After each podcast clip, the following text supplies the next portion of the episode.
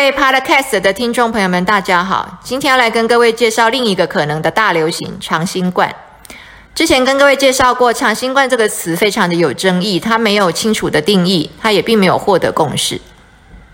世界卫生组织在去年的十月六号首次宣布有所谓的 Post-COVID-19 Conditions，它这些症状必须是在你发病之后三个月之内出现的。然后这些症状呢，持续至少要两个月以上才算数，而且呢，必须是医师们找不到其他的病来诊断你啊，跟其他的病都无关。那他就把它归到是 post COVID nineteen conditions。那 long COVID 的长新冠是现在比较普遍、耳熟能详的名词，可是它并不是已经被确定承认。还有人叫它 COVID nineteen syndrome，有人叫它 post acute COVID syndrome，有人用它的病毒名称。SARS-CoV-2 这个名称来来说这些症状叫做 post-acute sequela of SARS-CoV-2 infection。所以呢，各据山头啊啊，谁也不让谁，因为没有确定嘛。现在这个被大家担心的是，它即将成为另外一个大流行。为什么呢？因为呢，确诊的人数越来越多，恢复之后呢，他们陆陆续续的。报告他们有这些不舒服，然后他们去寻求医治，结果呢？因为我们所有的这些医疗都是针对新冠肺炎去开发跟研发的，所以并没有针对这些后遗症去研发出如何治疗。哦，也没有什么特效药。但是这些人呢，纷纷就是到医疗院所去请求协助嘛，要改善他们这些不舒服啊，所以这就造成了公共卫生的一个危机啊。可能将来这就是另外一个大流行，因为越来越多的人寻求帮助。那我们来跟各位介绍一下，在一个研究里面呢，它这是一个整整六个月的一个回推研究啊，它研究了二十七万多个新冠肺炎的存活者，来看那些症状到底是有哪一些存存留啊，就是缠缠绵延续呀。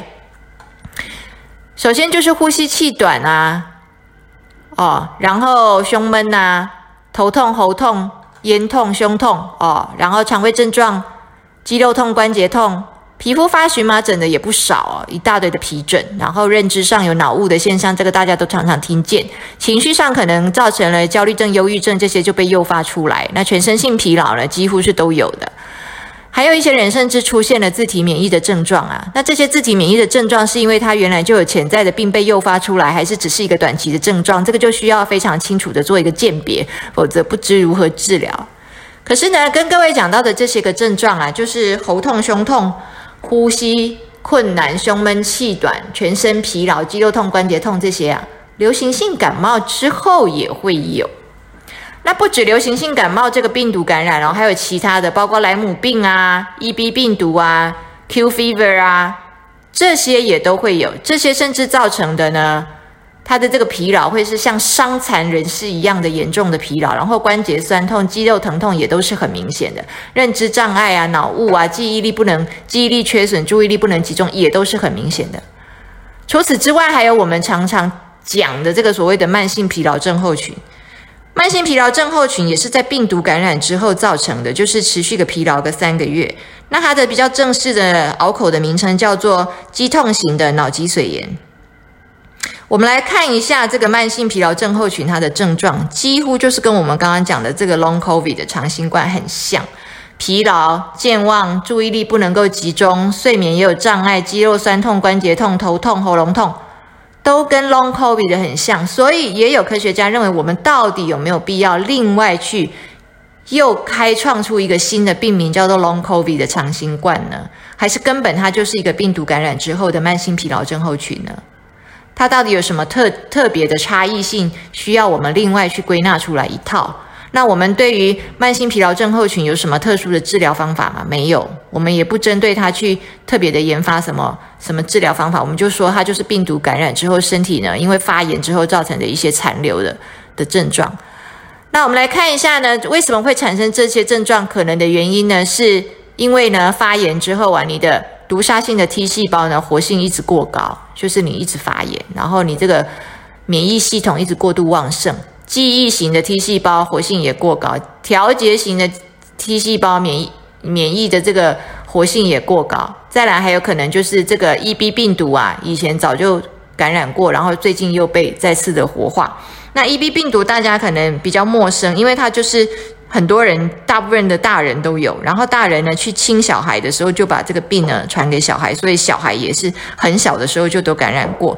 那我们称之为是亲吻病 （kissing disease） 啊。那这个通常都是跟人类和平共存，很多人终其一生也不会特地有什么一个独立出来的一个一个治疗方法，或是独立出来的一个诊断名称，它就是跟你在一起，从小跟到大这样。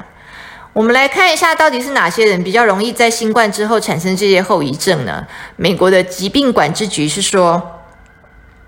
当然，就是你症状比较严重的嘛，住院的那一批，或是住加护病房的那一批嘛，症状复杂的嘛，或是你原来有潜在性疾病，或者是你这次发的比较严重啊，很多个器官啊，除了肺部之外，影响到心脏、影响到肾脏的这些人啊，然后再来就是那些都没有打过疫苗的人，这个是美国疾病管制局的说法。那如果是 Nature Medicine 这本期刊他说的就是，如果你第一个礼拜呢出现的症状就很多。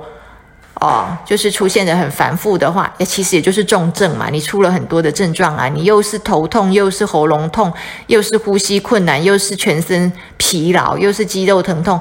第一个礼拜就症状多多的人，之后呢也比较会有长新冠这些后遗症。这也很简单，就是你发炎比较严重嘛，然后影响的范围比较广嘛。